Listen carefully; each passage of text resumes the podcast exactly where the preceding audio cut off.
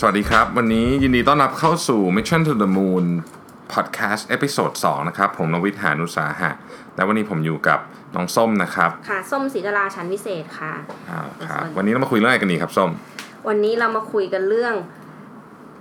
การประสบความสำเร็จแบบคนขี้เกียจค่ะพี่แท็บ โอ้ น่าสนใจมากเลย จริง ๆ มันมาจากไอเดียหนังสือเล่มหนึ่งที่เราไปเจอมานะส้ม ค่ะมันเป็นหนังสือเล่มที่น่าสนใจมากท่านผู้ฟังนะครับ มันเป็นหนังสือที่มีตัวสล็อตอยู่ที่หน้าปก เออ ตัวสล็อตที่มันที่มันในในเรื่องไอ้นะคะ Zootopia ซูโทเปียอ่าอ่านะครับ ที่มันเป็นฉากที่ฮามากนะอ่าฉากเนี้ยมันอยู่ช้าอืมอืมๆนะตลกมากค่ะแล้วก็ชื่อหนังสือชื่อหนังสือก็น่าสนใจนะคุณส้มค่ะทำไมเราเราถึงสำเร็จได้สไตล์คนขี้เกียจเราปกติก็ขยันไม่ใช่เหรอนะใช่ค่ะมันขัดแย้งกับคนความรู้สึกคนนะว่า คนขยันสิต้องต้องต้องประสบความสำเร็จใช่เป็นไปได้ยังไงคนขี้เกียจเออนะอืมเราก็เลยคิดว่าหนังสือเล่มเนี้ยอืมเลยมาเป็น ที่มาของพอดแคสต์ใน episode นี้นะครับค่ะก็ก็เราก็เอาเคล็ดลับในหนังสือเล่มนี้มา แต่ว่าเราไม่ได้เอามาแบบมาเอามาทั้งดุ้นนะเรามาดัดแปลง แล้วก็คิดว่าใส่แนวคิดของเราเข้าไปว่า เอออืมคิดว่าไอ้ไอ้ไอ้แนวคิดที่อยู่ในหนังสือเล่มเนี้ยหลายอันเนี่ยเอามาดัดแปลง แล้วก็มาใช้กับชีวิตได้ยังไงนะครับหนังสือเล่มนี้จริงๆแล้วเขาพูดถึงว่าพื้นฐานของคนเราเนี่ยจะจะจะเคยชินกับนิสัยเดิมๆนะแล้วก็ค่ะเปลี่ยนแปลงได้ยากในที่สุดไอไอเนี่ยมันก็กลายเป็นความขี้เกียจนั่นเองนะครับ แต่ว่าเอ่อถ้าเราปล่อยความขี้เกียจในครอบงำแล้วไม่ทำอะไรเป็นชิ้นเป็นอันเนี่ยมันก็เอ่อชีวิตมันก็จะแย่ ทีนี้เราต้องรู้จักทวิสต์ความคิดของเรานะอืมเช่นถ้าเกิดแบบเราอยากลดน้ำหนักไม่ชอบออกกำลังกายอย่างเงี้ยแต่ในที่สุดมันมันก็คนมันก็มันก็มันก็ไม่มีทางผอมได้ถูกไหมใช่ทีนี้จะทวิสต์ความคิดนั้นได้ยังไงบ้างนะครับอ่าเรามาดูกันมันมีทั้งหมดเราเราเอาเรื่องมาสิบข้อค่ะนะครับอ่าพี่ให้ส้มเริ่มก่อนละกันอะอะข้อที่หนึ่งข้อที่หนึ่ง เป็นข้อที่หลายคนคงไม่อยากจะจะพูดนะคะก็คือ อย่างแรกเลยคือต้องยอมรับว่าตัวเองเป็นคนขี้เกียจก่อน อืม คือเรื่องนี้นี่คือคือเขาเหมือนคนเขียนเนี่ยเขาก็บอกว่าคล้ายๆว่า ถ้าถ้าหลายคนน่ะชอบมีความคิดว่า เนี่ยเดี๋ยวถ้าเกิดฉันทำก็ทำได้ แสดงว่าคิดอย่างนี้คือไม่ได้คิดว่าตัวเองขี้เกียจนะคะเขาก็เลยบอกว่าจริงๆแล้วอย่างแรกเลยอะยอมรับก่อนว่าขี้เกียจว่าเป็นคนที่ล้มเลิกอะไรง่าย ๆ ฝืนทำอะไร ทำอะไรที่ขัดขัดแย้งกับนิสัยเดิมเนี่ยทำยาก เช่นลดน้ำหนักอะไรเงี้ยโอ้โหยากหลายคนมี New Year Resolution แต่ก็ทำไม่ได้สุดท้ายก็ success rate นี่คือต่ำมากใช่ไหมคะต่ำมากอ่าต่ำมาก ทีนี้ซึ่งก็ว่าเรื่องเนี้ยเป็นเป็นเป็นเรื่องที่สำคัญมาก เพราะว่าถ้าเรายอมรับก่อนแล้ววิธีการของเรามันก็จะต่างกันไป อย่างส้มส้มเล่าให้ฟังก็คือว่า อันนี้เป็นประสบการณ์ตรงของส้มเองนะคะซึ่งอาจจะไม่ได้เกี่ยวกับเรื่องของการทำงาน แต่ว่าเป็นเป็นประสบการณ์ตรงที่เกี่ยวกับเรื่อง การยอมรับว่าตัวเองขี้เกียจ คืออย่างส้มย้อนไปถึงตอนสมัยส้มเอ็นทานะคะพี่แท็บตอนนั้นเนี่ยคือแม่ส้มเนี่ยเป็นคนที่เป็นคนที่ไม่เคยเชื่อเลยนะ ว่าส้มแบบเป็นคนขยันเขาจะคิดว่าเด็กลูกเขาเนี่ยขี้เกียจมาก ฉะนั้นเนี่ยตอนนั้นเนี่ยเขาก็เลยวางแผนไว้ว่าเอาละถ้าลูกจะต้องเอ็นทานเนี่ยมันจะต้องออกแบบวิธียังไงก็ได้ให้ลูกที่ขี้เกียจของฉันเนี่ยออสอบได้ว่าง่ายๆนะคะเขาก็เลยคิดว่า ตอนนั้นส้มเรียนศิลปภาษาส้มเรียนศิลปภาษาเนี่ยมันก็จะต้องเรียนพิเศษอยู่ประมาณสี่ตัว ก็คือมีไทยสังคมอังกฤษฝรั่งเศส ก็เรียนอยู่แค่สี่ตัว คราวนี้ตั้งแต่มสี่เลยพี่แท็บส้มก็ไปเริ่มเรียนพิเศษ ซึ่งคนอื่นเขาก็ยังไม่ค่อยเรียนกันนะ ตอนนั้นอะซึ่งก็ต้องเสียเวลา คือคล้ายๆว่าแม่ก็บอกว่าโอเค งั้นอาทิตย์หนึ่งเนี่ยไปเรียนพิเศษวันหนึ่ง ก็คือไปเรียนวันอาทิตย์หรือวันเสาร์ก็ได้เรียนแค่หนึ่งวันแค่นั้นเองเพราะเพราะว่าแม่รู้ว่าส้มน่ะกว่าจะแซะออกจากเตียงได้เนี่ยยากมาก คือแบบขี้เกียจอะแบบลุกก็ยากเขาก็เลยงั้นคุยกันว่า ตั้งแต่ม .4 ก็เริ่มเรียนตั้งอะอย่างน้อยก็วันหนึ่งเขาก็เลยให้ส้มน่ะเรียนไปเรื่อยๆจนกระทั่งส้มก็เลยเรียนครบคอร์สด้วยนะคะ คือตอนปิดเทอมก็ไปเรียนด้วยอะไรเงี้ย จนกระทั่งม .6 เทอมสองเนี่ย ก็คือเรียนหมดแล้ว ก็จะเป็นส้มก็จะ chill มากในขณะที่คนอื่นก็ไม่ chill แล้วม .6 เทอมสองเนี่ยส้มก็เลยใช้คือคล้ายๆว่าตอนนั้นส้มก็เลยมีเวลาก็เลยใช้วิธีทำข้อสอบย้อนหลังสิบปี แบบเมื่อคือว่างๆอะก็เลยเทสตัวเองด้วยการซ้อซ้อมเขียนซ้อมเออซ้อมซ้อมสอบซ้อมสอบซ้อมสอบไปบ่อยๆอย่างเงี้ยค่ะแต่ตอนนั้นก็คือรู้สึกว่าเราไม่มีความกดดันมาก เพราะว่าเหมือนเราเรียนมาครบแล้ว เราก็มีเวลาพอที่จะชิลๆขนาดเดียวกัน เมื่อเทียบกับเพื่อนส้มอีกหลายคนเลยนะ ช่วงนั้นอะ ช่วงม .6 เทอมสองนี่เป็นช่วงที่ส้มไม่เคยเห็นเพื่อนเลย เพราะว่าเรียนเสร็จปุ๊บมันไปที่เรียนพิเศษแล้วอะแล้วมันก็เรียนคอร์สเทอร์โบแบบห้าวันห้าวันติดอะคือวิ่งตายตายคือมาเรียนตั้งแต่เจ็ดโมงเช้านะพี่แต่ว่าแล้วก็เป็นพิเศษพิเศษต่อถึงสามทุ่มอืมเป็นอย่างนั้นทุกวันส้มก็ยังเห็นสภาพเพื่อนแล้วเพื่อนในขณะที่ส้มอะชิวๆนั่งทำข้อสอบไป ปรากฏว่าพอวัดผลกันแล้วเนี่ยก็คือโอเคส้มเอ็นติด ในคณะที่ตัวเองตั้งใจอยากจะเข้าอันนั้นก็เขียนเอ็นติดทั้งที่จริงตัวเองไม่ใช่คนขยันเลย แต่ว่าไอเวลาการบริหารของแม่เนี่ยดีมาก เมื่อเทียบกับเพื่อนส้มอะพอส้มไปคุยกับเพื่อนส้มเพื่อนส้มบอกว่า เชื่อไหมว่าไอคอร์สเทอร์โบอะค่ะพี่ เอาเข้าจริงอะเข้าสมองไม่ถึงสิบเปอร์เซ็นถูกเพราะมันมันเหมือนหนังสือมันโหดไป เรื่องเรื่องเหมือนหนังสือไอเหมือนที่พี่เขียนเรื่อง prime time อะอืมว่าคนเรามันจะมี prime time อยู่แค่ประมาณชั่วโมงสองชั่วโมงต่อวันใช่จะเป็นไปได้ไงที่ตั้งแต่เจ็ดโมงเช้าลากไปถึงสามทุ่มเนี่ย แล้วมันจะยังมีประสิทธิภาพสิบเอ็ดโมงก็ตายแล้ว ใช่ ฉะนั้นคืออันเนี้ยเป็นวิธีคิดที่ไม่เหมือนกันนะคะ คือคนคือแม่จะมารู้ว่าลูกขี้เกียจ ฉะนั้นเขาก็จะวางแผนตั้งแต่เนิ่นๆว่าโอเค อย่างน้อยถ้าแซะมันก็แซะแค่วันเดียวออกจากเตียงอืมแต่ถ้าเกิดบอกอะไม่เป็นไรปล่อยให้ลูกเดี๋ยวยังไงเดี๋ยวทำได้อยู่แล้ว ไปคอร์สเทอร์โบเนี่ยโอ้โหมันลำบากนะพี่สุดท้ายแล้วปรากฏหลายๆคนก็ถอดใจตั้งแต่อืมตอนนั้น อืมโอ้ข้อคิดนี้มีมีมีประเด็นมากนะฮะผมอืมผม ผมสรุปประเด็นของของน้องส้มให้ฟังค่ะว่า จริง ๆ แล้วเนี่ย คนขี้เกียจเนี่ยอืมยิ่งต้องวางแผนให้ดี ถูกไหมใช่อ่า ต้องมีการวางแผนที่ดี คือคุณขี้เกียจได้ แต่อืมคุณต้องยอมรับว่าคุณขี้เกียจแล้วคุณต้องมีการจัดสรรไอไอเวลาที่คุณพอจะไปไหนมาไหนได้เนี่ยที่คุณคิดว่าคุณพอจะทำอะไรได้เนี่ย อย่างมีประสิทธิภาพที่สุดใช่ผมก็ไม่ใช่คนขยัน ผมก็ทำอะไรคล้าย ๆ ส้มเหมือนกันเนี่ยนะฮะก็คือว่า ทำคล้ายกันนะอืมคือผมก็คิดก่อนเลยว่าวันเนี้ย เดี๋ยวสักพักหนึ่งมันจะต้องเริ่มสมาธิแตกซ่านอยากไปทำนู่นทำนี่ เพราะฉะนั้นไอเวลาที่เรามีอยู่ที่มีค่าในตอนเช้าที่เคยเขียนในเรื่องพรามไทม์เนี่ยมันก็จริงๆมันมีแนวคิดคล้ายๆกันก็คือว่า เราต้องเอาเวลาที่มีค่าในตอนเช้าเนี่ยทำสิ่งสำคัญให้เสร็จก่อนอืมเพราะตอนบ่ายเราจะเริ่มเล่น Facebook อะไรของเราไปตามเรื่องนะฮะแล้วก็พี่เนี่ยเป็นคน ไม่อยู่ทำงานถึงเที่ยงคืนตีสองตีสามทำไม่ได้อ่าอ่าเพราะว่าพี่จะกลับไปนอนนะฮะคือคนอื่นเขาขยันไงเขาก็อยู่ได้ใช่ไหมเพราะฉะนั้นเราก็เลยต้องเอาเวลาที่มันมีอยู่เพียงน้อยนิดของเราเนี่ย วางแผนให้ดีที่สุด แล้วพี่ไม่เคยทำงานเสร็จสักวันนะทำเสร็จประมาณ 70%แต่ว่าเป็น 70%ที่สำคัญไงไอ้ที่เหลือ 30%ก็ไม่เป็นไรอืมเราก็ทำอย่างนี้ นี่ก็คือการยอมรับว่าเรา มีนิสัยแบบนี้ใช่แต่ว่าไม่ใช่ยอมรับเสร็จแล้วนอนต่อนะ ไม่ใช่ใช่นะเราก็ต้องมีการวางแผนว่าจะใช้เวลายังไง เหมือนรู้ะคบเท่าทันตัวเองอ่านะต่อไปข้อที่2เขาบอกว่าทุ่มเทให้กับ 10 วันแรก ไอ้ตัวเลข 10 วันนี้เป็นเพียงตัวเลขที่เราสมมติหนังสือเล่มนี้สมมติขึ้นมาแต่จริงๆหลายเล่มก็มีตำราก็มี 21 วันบ้าง 30 วันบ้างอะไรบ้างนะครับ แต่มันจะมีช่วงเวลาอยู่ช่วงหนึ่ง ที่เขาบอกว่าคุณต้องทำอะไรฝืนๆนะแล้วก็มันจะส่งผลให้สมอง หรือกล้ามเนื้อหรือคุณจะเรียกมันว่าอะไรก็ได้เนี่ย มันเป็นแบบเขาเรียก muscle memory อะอ่าใช่ไหมอืมก็คุณก็ทำไป เช่น ง่ายสุดเลยชีวิตตื่นเช้าอืมตื่นเช้าวันแรกๆเนี่ยโอ้โหพระเจ้าช่วย เป็นเรื่องที่ยากลำบากมาก แต่คุณต้องตื่นติดกันนะครับ ตื่นตีห้าติดกัน ผ่านไปสักสิบวันเนี่ยวันที่สิบคุณจะไม่ต้องใช้นาฬิกาปลุกแล้ว เป็นเรื่องจริงนะครับอ่ามันแต่เขาเข้านอนเวลาเดียวกันด้วยนะอืมอ่าเพราะว่าร่างกายมันจะถูกปรับตัวนะครับ เอ่อเช่นเดียวกัน อันเนี้ยมันเป็นวิธีการฝึกตัวเองนะการการเข้านอนและตื่นนอนให้เป็นเวลาเนี่ยเป็นจุดเริ่มต้นอันหนึ่งของคนที่ประสบความสำเร็จนะฮะไปไปไปคุยกับคนที่ประสบความสำเร็จส่วนใหญ่เนี่ยจะค้นพบว่าเขาจะมีรูทีนอันเนี้ยค่อนข้างชัดเจคือนตื่นเช้าใช่ไหมคะตื่นเช้าหรือไม่เช้าก็ได้ แต่ว่าเขาจะมีเวลาที่ค่อนข้างจะมีแบบแผนอ่าเป๊ะๆมีแบบแผนเป๊ะๆเพราะร่างกายเนี่ยเอ่อประสิทธิภาพของร่างกายจะทำงานได้ดีที่สุดเมื่อเราทำเขาเรียกว่ามีมี sleeping routine ที่ชัดเจน นะอันนี้อันนี้อันนี้ส่วนใหญ่ที่พี่ไปคุยนะฮะจะเจอคนที่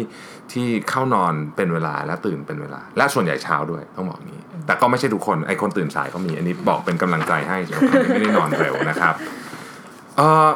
ข้อที่สามเนี่ยบอกว่า หารางวัลที่เหมาะสมกับกิจกรรมนะและจินตนาการถึงอนาคตอันใกล้ คือเรียกว่าหา small win น่ะคือโอ้อย่างเราเราบอกว่าเราจะทำลดน้ำหนัก ลดน้ำหนักสิบห้าโล โอ้โหนึกออกไหมภายในเวลา เอากี่วันดิหกเดือน ช่างน้ำหนักวันนี้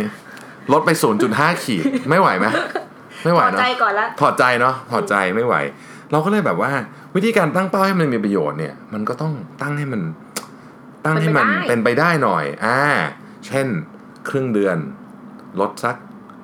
อ่าครึ่งกิโลสมมตินะครับค่ะแล้วก็ต้องให้รางวัลกับตัวเองที่มันเกี่ยวข้องกับการลดน้ำหนักด้วยนะ เช่นอ้าวโอเค ช่วงนี้เขามีออนเซ็นใช่ไหมค่ะเมืองไทยก็เพิ่งเปิดออนเซ็นแล้วบอกว่าเออ ถ้าเกิดวันนี้อาทิตย์นี้วิ่งครบ 4 วันนะ เราจะไป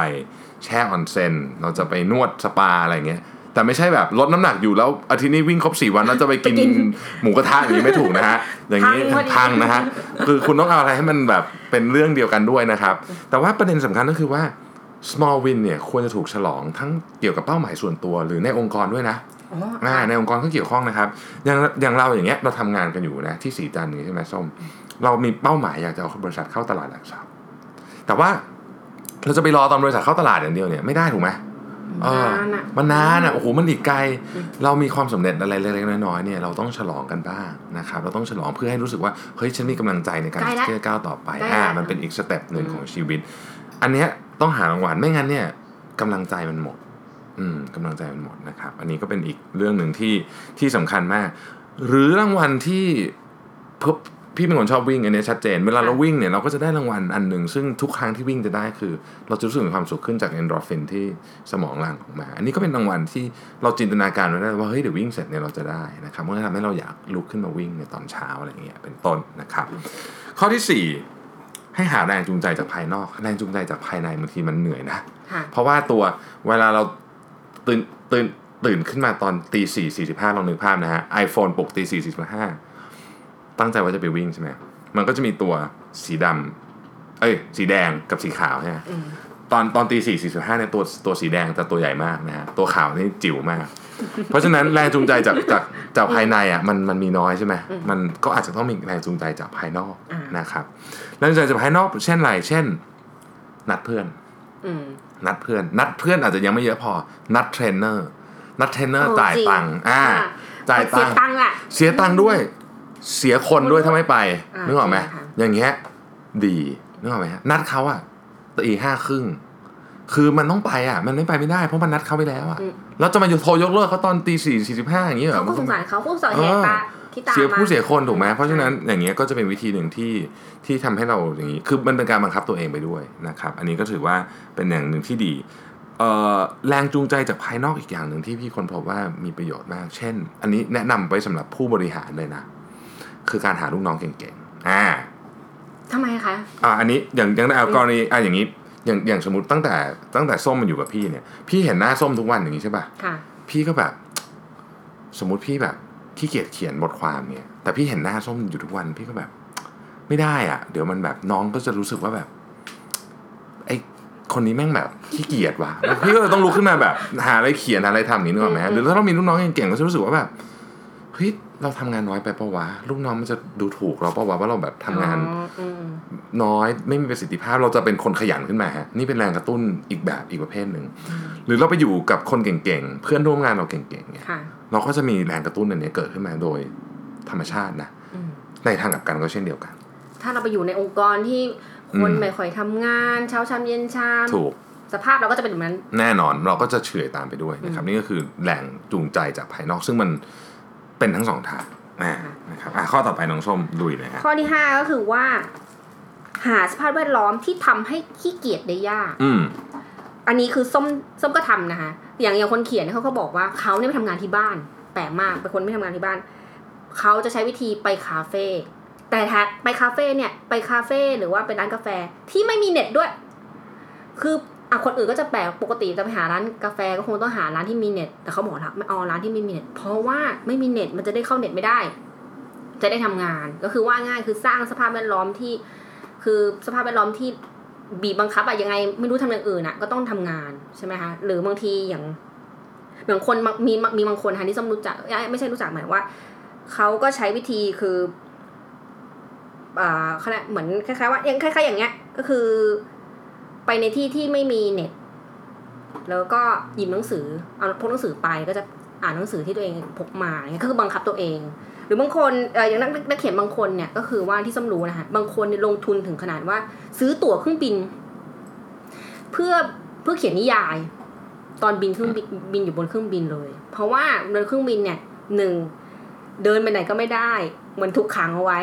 เน็ตก็ไม่มีใช่ไหมคะก็เลยแบบ ถูกบังคับให้ตัวเอง ต้องบังคับตัวเองให้ให้ให้ต้องเขียนหลาย ๆ คนก็เลยเขียนหนังสือได้ตอนอยู่บนเครื่องบินอืมก็คือว่าจริง ๆ แล้วคือขี้เกียจไงคะแต่ถ้าไม่ทราบสภาพแวดล้อมแบบนี้ตัวเองก็คงจะไม่ทำก็คือแบบเออเออเดี๋ยววันไหนก็ได้อย่างเงี้ยใช่ไหมคะก็จะเลื่อนไปเรื่อยๆแต่ถ้าอยู่บนเครื่องบินปุ๊บมันไม่รู้ทำอะไรก็จะต้องมานั่งทำงานอย่างนี้แหละอืมอืม อันนี้เป็นเรื่องที่น่าสนใจมาก คือมันมีอยู่อันหนึ่งนะ อันนี้ขอเสริมส้มนะฮะ ที่ผมใช้แล้วค่อนข้าง work ก็คือว่า กำหนด deadline ให้ตัวเอง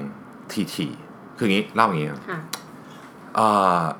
เวลาเราทำงานส่งอาจารย์ อาจารย์ให้เวลาหนึ่งเดือนมาเริ่มมาทำตอนไหน เหลือสองวันนะเป็นแบบนี้นะฮะนิสัยนี้ติดมาใช้ตอนทำงานด้วยนะฮะโปรอะหัวหน้าให้เวลาทำ project สองอาทิตย์ก็มาทำสองวัน หรือไม่ก็ทำคืนก่อนหน้านั้นนะพูดถึงเนี่ยมีเดี๋ยวมี present วันเสาร์เนี่ยก็ยังไม่ได้ทำเลยนะ คือมันก็จะเป็นอย่างเงี้ยมนุษย์เรามันก็ชอบทำงานใกล้ๆ deadline ซึ่งเป็นเรื่องปกติของมนุษย์นะฮะ วิธีการสำหรับคนขี้เกียจนะครับที่ผมแนะนำอันหนึ่งซึ่งซึ่งมันค่อนข้าง work นะผมใช้เองก็คือว่า ถ้าใครไปเปิดดู calendar ผมนะใน Google Calendar เนี่ยจะเห็นว่าผมเนี่ยมี slot time อะเยอะมากเลยเต็มไปหมดเลยไอเนี่ยคือ deadline มันคือ deadline เล็ก ๆ วันหนึ่งมี deadline ห้าหกอัน หมายความว่าผมกำหนดแล้วว่าในในหนึ่งวันเนี่ยเก้าโมงถึงสิบโมงครึ่งจะทำเรื่องนี้ เสร็จสิบโมงครึ่งแล้วก็ลุกเลยนะ ไม่เสร็จเสร็จไม่เสร็จก็คือจบต้องแล้วก็ไปทำเรื่องต่อไป ก็หมายความว่าเรามี deadline ในวันหนึ่งเนี่ยถึงห้าหกอัน ดังนั้นเนี่ยเราจะมีนิสัยความพยายามที่จะทำให้ของทุกอย่างเสร็จทัน deadline อ่าอันนี้เป็นเป็นวิธีการอันหนึ่งซึ่งเป็นการสร้างสภาพแวดล้อมคือ deadline เหมือนจะเป็น deadline ปลอมๆเนี่ยขึ้นมานะฮะช่วยได้มาก ๆเลยในการที่ทำให้เราเนี่ยเอ่อเหมือนกับถูกกระตุ้นอยู่ตลอดเวลาอืมอืมอืมก็อันนี้โหนี่นี่ก็จริงนะคะบางทีพี่แท็บไม่รู้หรอกว่าส้มเขาในหนังสือเขาก็บอกเหมือนกันนะว่าเราต้องหลอก ต้องใช้หัวหน้าเราด้วยนะคะ เป็นลูกน้องก็ต้องใช้หัวหน้าด้วยส้มก็ใช้ใช้พี่แท็บประจำอ่าเหรอก็คือว่าใช้วิธีรับปากพี่แท็บไงว่าเดี๋ยวจะส่งงาน ฉะนั้นน่ะบางทีเนี่ยพูดไปแล้วทำยังไงคือก็เลยต้องต้องส่งงานนะคะพี่บางทีเหมือนคล้ายๆว่าเอาพี่มาเป็นแรงกดดันส้มไงอืมบางทีส้มก็ใช้วิธีแบบนี้นะอะไรแล้วก็บอกเออ ก็อาจจะคล้ายกับ deadline ที่พี่บอกว่า เออถ้ามี deadline แล้วถึงจะทำ อันนี้อันนี้เป็นเรื่องจริงแรงแรงตัวเองไม่ไม่ไม่ไหวไม่ไหวมคือคนคนคนขี้เกียจก็จะมีแรงกระตุ้นภายในอาจจะไม่เยอะก็ต้องหาอะไรพวกนี้เป็น trick เล็กๆน้อยๆเข้ามานะฮะซึ่ง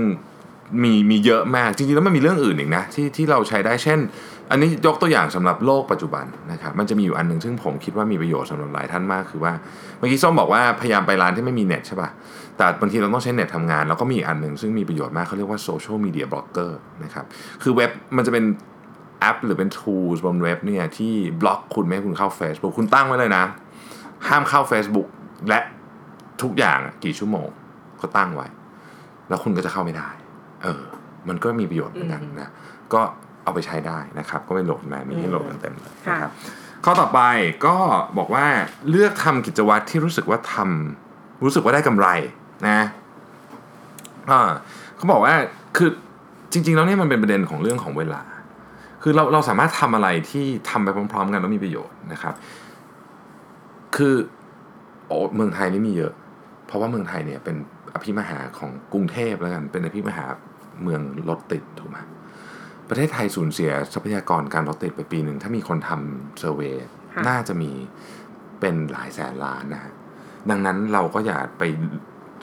ร่วมอยู่ในการสูญเสียทรัพยากรนั้น อย่างนั้นเลยเราใช้เวลาให้มันมีประโยชน์ดีกว่า ส่วนใหญ่เวลารถติดเราทำอะไรฮะฟังเล่นมือถืออ่อ่าเล่นใช่ไหมมือถือเออเล่นมือถือคือขนาดขับรถไปก็ยังอุตส่าห์จะเล่นมือถือไปได้นะฮะเป็นเป็นสิ่งที่ไม่ค่อยดีนะเพราะกำให้เกิดอุบัติเหตุได้นะครับ สิ่งที่ควรทำและเป็นประโยชน์ในการระหว่างคือระหว่างขับรถไปเนี่ย คุณ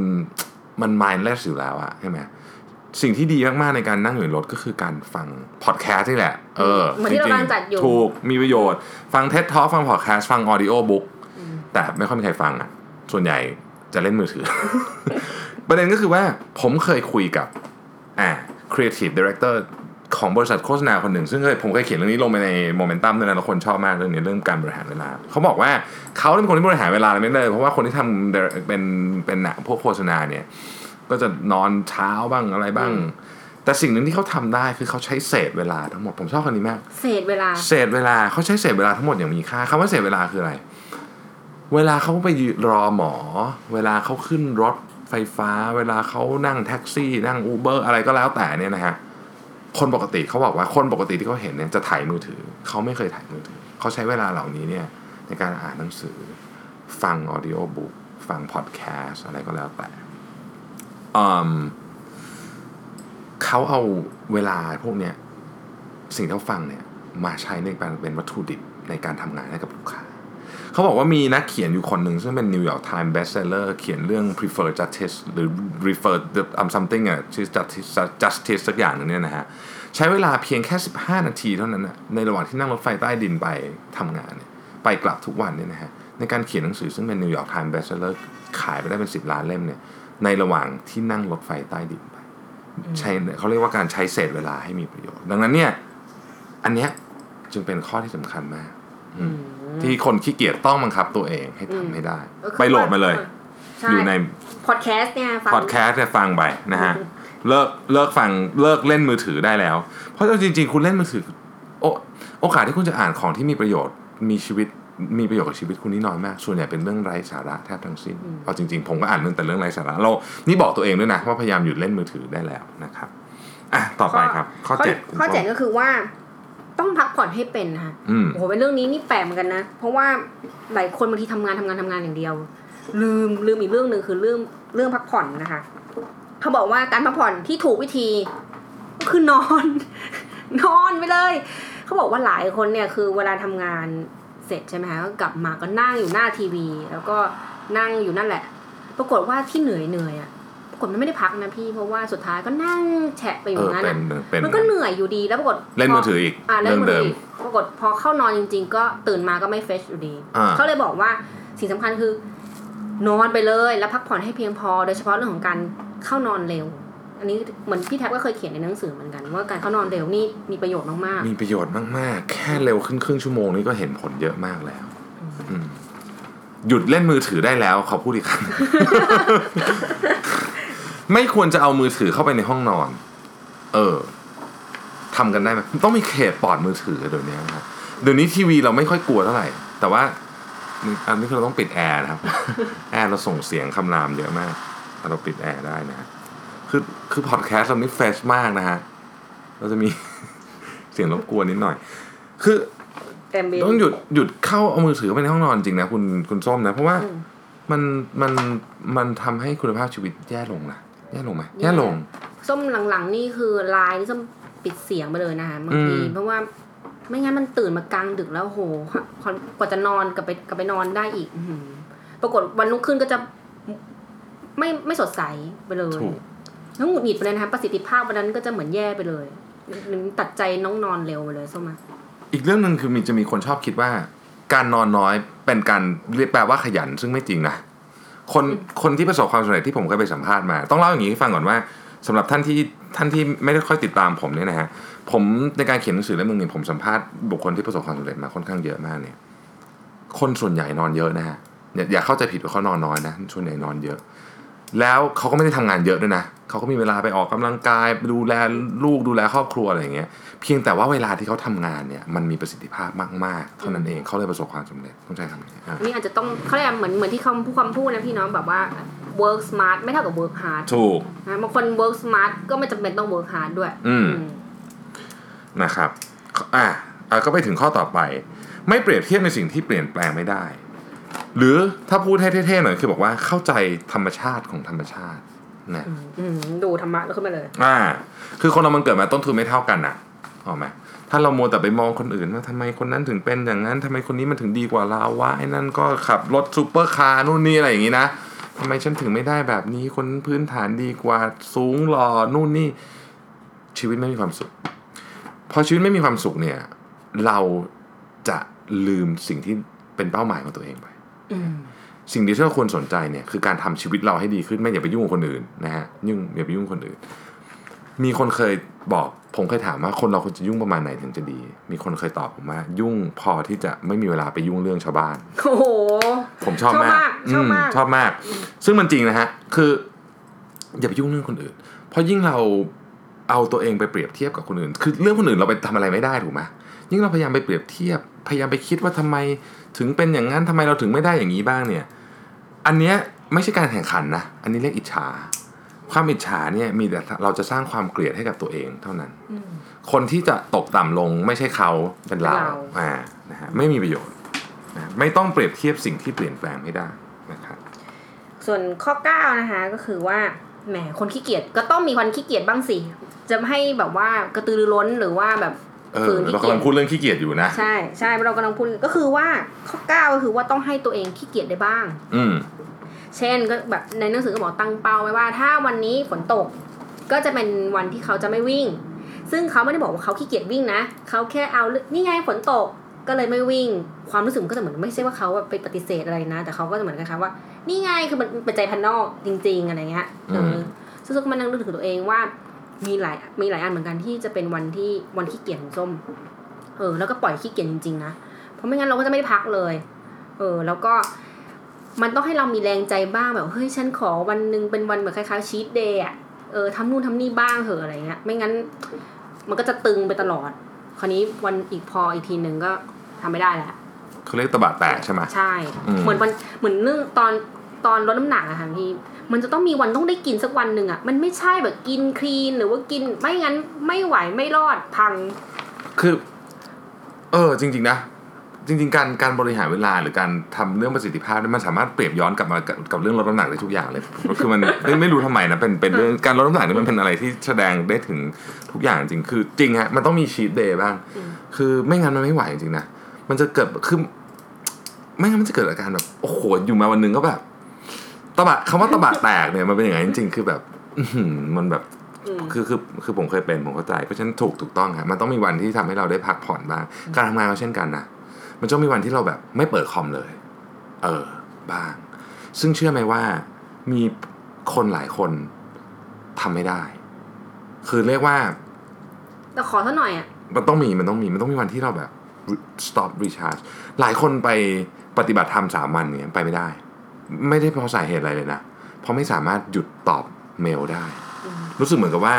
โลกนี้จะถล่มทลายไม่ละถ้าเกิดถ้าเกิดว่าหยุดตอบเมล ซึ่งในความเป็นจริงแล้วเนี่ยตัวเองไม่อยู่อะบางทีบริษัทดำเนินไปได้ดีกว่าเวลาตัวเองอยู่อีกใช่จริงใช่ๆเออบางทีลองบ้างนะฮะท่านผู้ฟังนะฮะลองหายไปบ้างเขาอยู่กันได้ไม่เชื่อเถอะไม่มีไม่มีใครอยู่กันไม่ได้หรอกนะฮะ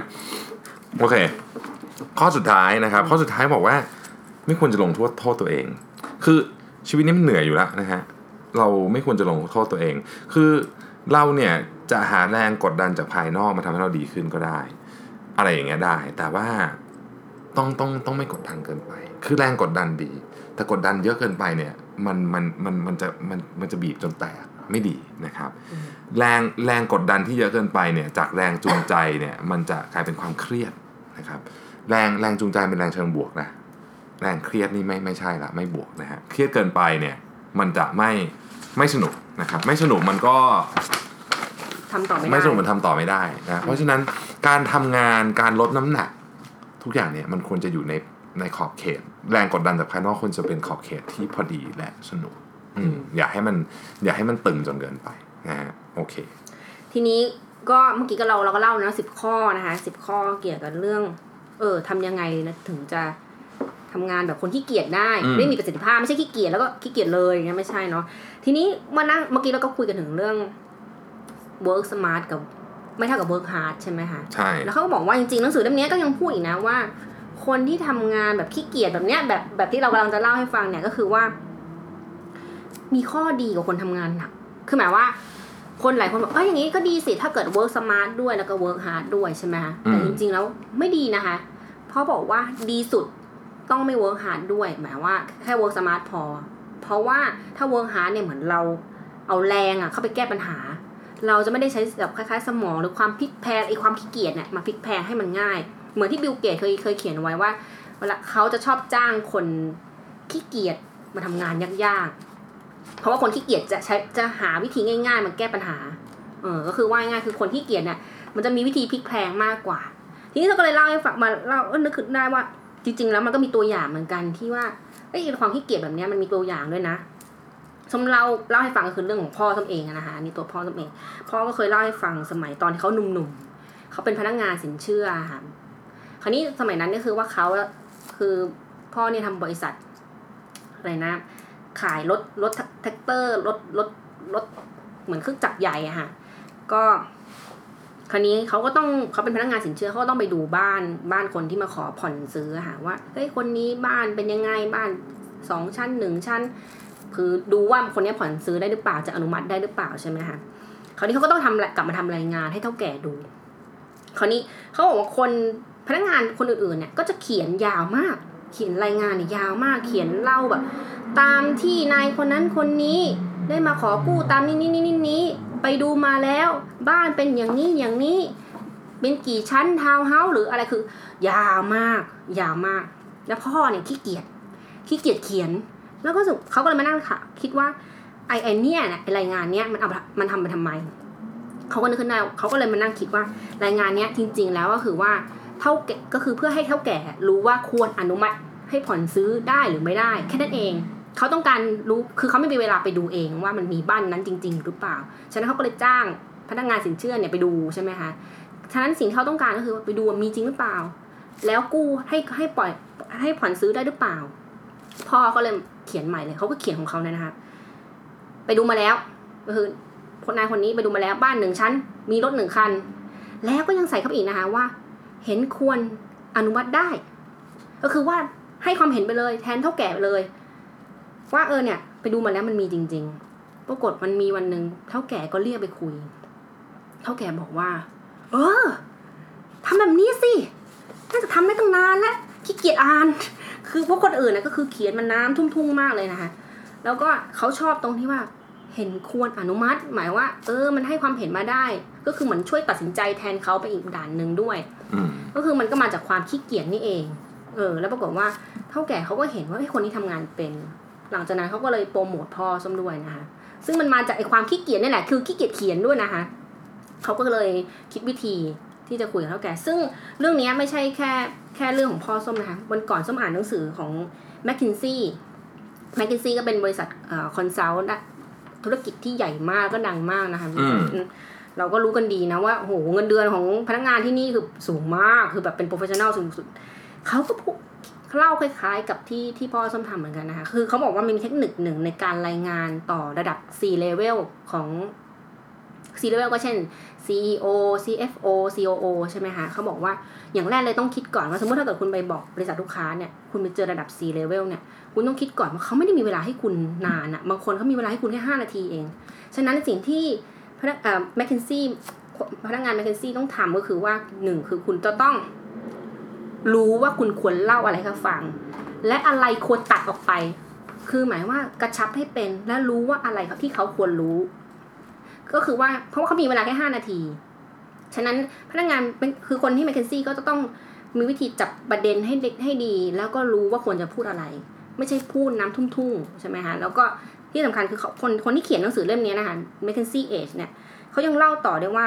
เขามีรุ่นพี่เขาคนหนึ่งเนี่ย ใช้วิธีซื้อสมุดช็อตโน้ตนะคะพี่ เล็กเล่มเล็ก ๆ เลย ก็ถามว่าทำไมไม่เอาเล่มโตๆเขาบอกว่าเล่มเล็กๆอะดี เพราะเป็นการบังคับตัวเองอะให้เขียน short note ที่เป็น short จริง ๆ เพราะไม่งั้นเนี่ย